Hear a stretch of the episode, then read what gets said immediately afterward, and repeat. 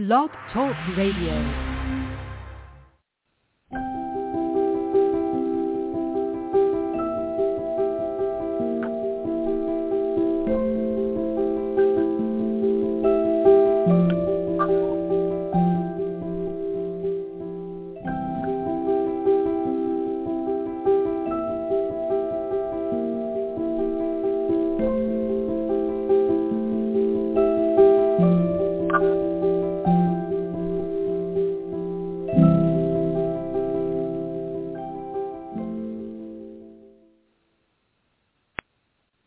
Hello, everybody. This is Zenobia Bailey, and I have to apologize that I was unable to be with you at the regularly uh, designated time about an hour ago, but I am here now and glad to be. As promised, I will be reading from a book entitled Aging with Grace. This is written by Sharon Betters and Susan Hunt. Let me tell you a little about Susan or read to you a little about Susan. She is the widow of Pastor Gene Hunt, a mother, a grandmother, and the former women's ministry coordinator of the Presbyterian Church in America. She has written over 20 books, including spiritual mothering. And today she attends Grace Covenant Church in Dallas, Georgia. And then Sharon. Sharon Betters is a mother, grandmother, great-grandmother, co-founder of Mark Inc. Ministries, where she is the Director of Resource Development. Sharon is the author of several books including Treasures of Encouragement and Treasures in Darkness. She is also the writer of Daily Treasure, an online devotional. She attends Reach Church in Bear, Delaware. And I have to say that I am just privileged to have known Sharon Betters. In fact, I attended the church where her husband Chuck was one of the the pastors at the time in Delaware. And I would like to read uh, a few of their words. So, notes from the authors.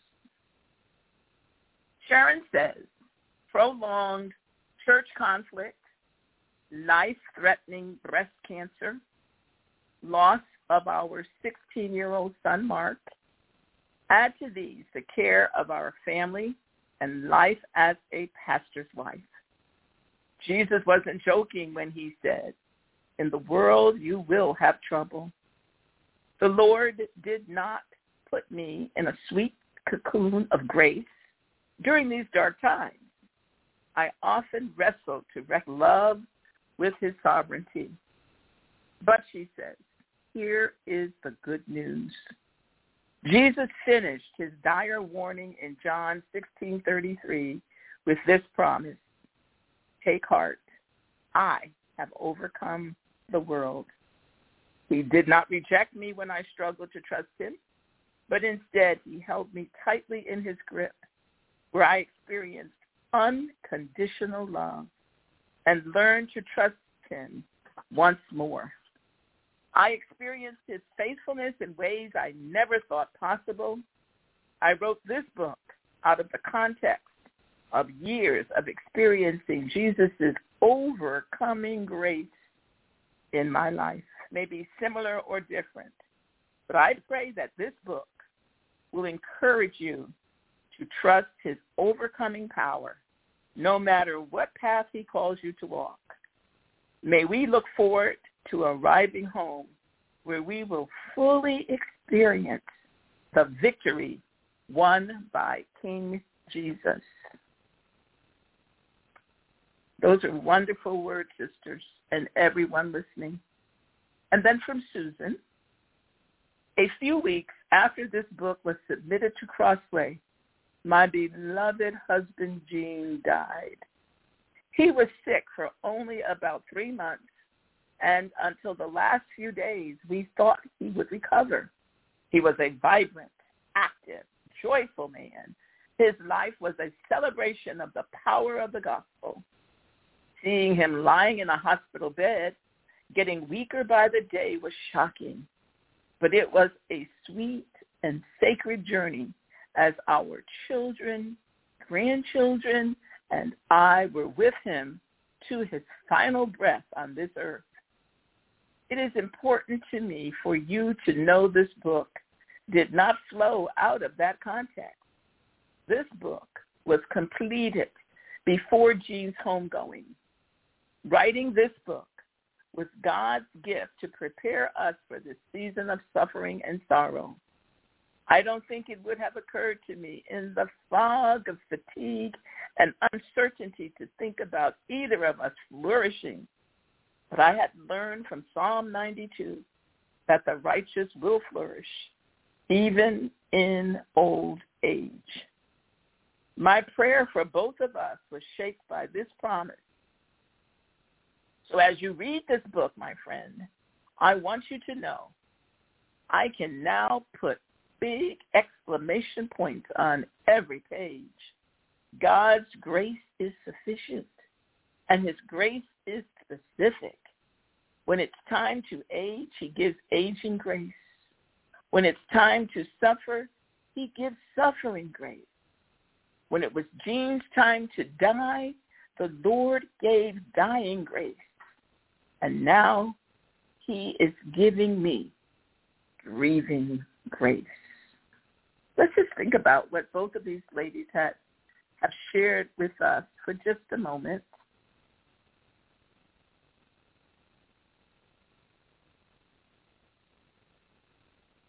Okay, the first chapter is entitled Thinking Biblically, and the subtitle, Wonder and Worship. And Susan relies on Psalm 92, verses 1 through four for this writing. Our granddaughter, Susie, was about four when she slid down the stairs on her pillow just as her mother rounded the corner and saw her. Thus began the following conversation. Susie, don't ever do that again. Did you do this when you were a little girl? No, my mother wouldn't let me. Who is your mother? Surprised she did not know this. Her mom answered, me mommy is my mother. Without flinching, Susie replied, no, she's not. She's an old lady. Susie is now 24, which makes me a very old lady. But here's the thing. Been happily married for 50 years. Have three children, 12 grandchildren, and one granddaughter in love. You have to be an old lady to have these amazing blessings. The world tells us aging is our enemy and we should fight it. The Bible says it's our friend. Wisdom is with the aged and understanding and length of days. That comes from Job chapter 12. Let's be real. Aging doesn't feel very friendly. Change is disorienting because we settle into our roles and responsibilities and they become our identity and purpose. And now we face almost daily changes of diminishing physical abilities and energy. We need something bigger and better to make sense of it all. We need an identity and purpose that transcends it all which is exactly what God provides in the gospel. The gospel is big enough, good enough, and powerful enough to make every moment of every season of life significant and glorious. The one who created us promises we can flourish and bear fruit. We can be full of sap and green even in old age. These lively words indicate growth and vitality. They seem to contradict my reality as an 80-year-old who suffers with inflammation of the connective tissue in my body that causes pain and weakness in my muscles. But this promise of growth does not mock my physical reality. It transcends it. The gospel imperative to grow in the grace and knowledge of our Lord and Savior Jesus Christ does not have an age limit. The same grace that gives us new life in Christ empowers that life to develop, mature, and flourish. We never finish growing. There is always more grace to experience and more to know of Christ's love. This growth is gradual. We don't produce it, but as we trust and obey God's word, we can anticipate it. We had almost finished writing this book when I fell, damaging muscles in my neck and jaw that caused severe headaches. My kind doctor told me, your age, this will take a couple of months to heal. I spent many days lying in a dark room, sometimes wondering what it would mean to age with grace if I never got better. I prayed, Lord, what does it mean to flourish and be fruitful right now when I do not feel like doing anything? I reflected on Psalm 92 and prayed that he would make me glad. Some days I fought fears and fatigue, but I began to realize I was not afraid. I was content, and I knew Jesus was me. I thought, this is not wasted time.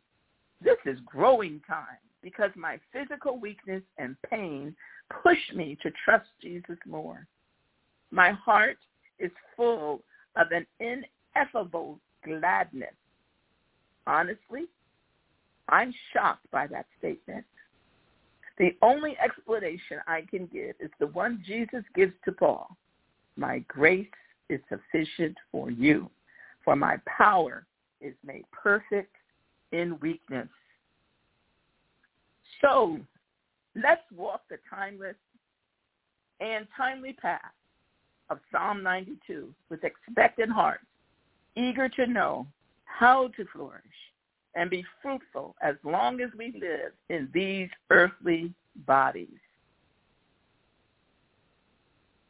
Psalm 92, verses 1 through 4, a song for the Sabbath. It is good to give thanks to the Lord, to sing praises to your name, O Most High, to declare your steadfast love in the morning and your faithfulness by night, to the music of the lute and the harp, to the melody of the lyre. For you, O Lord, have made me glad by your work. At the works of your hands I sing for joy. The title of Psalm 92, A Song for the Sabbath, indicates that this is a communal song that was used in the context of worship. And next week, Lord willing, next week we'll look at the author, Sinclair Ferguson, and get a glimpse into what he had in mind when he wrote the song. So folks, I hope that this has blessed you.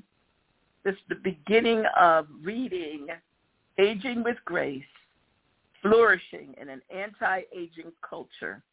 I pray that it has blessed your heart, mine. Until next week, have a wonderful evening, wonderful rest of your day, wonderful morning, wherever time finds you.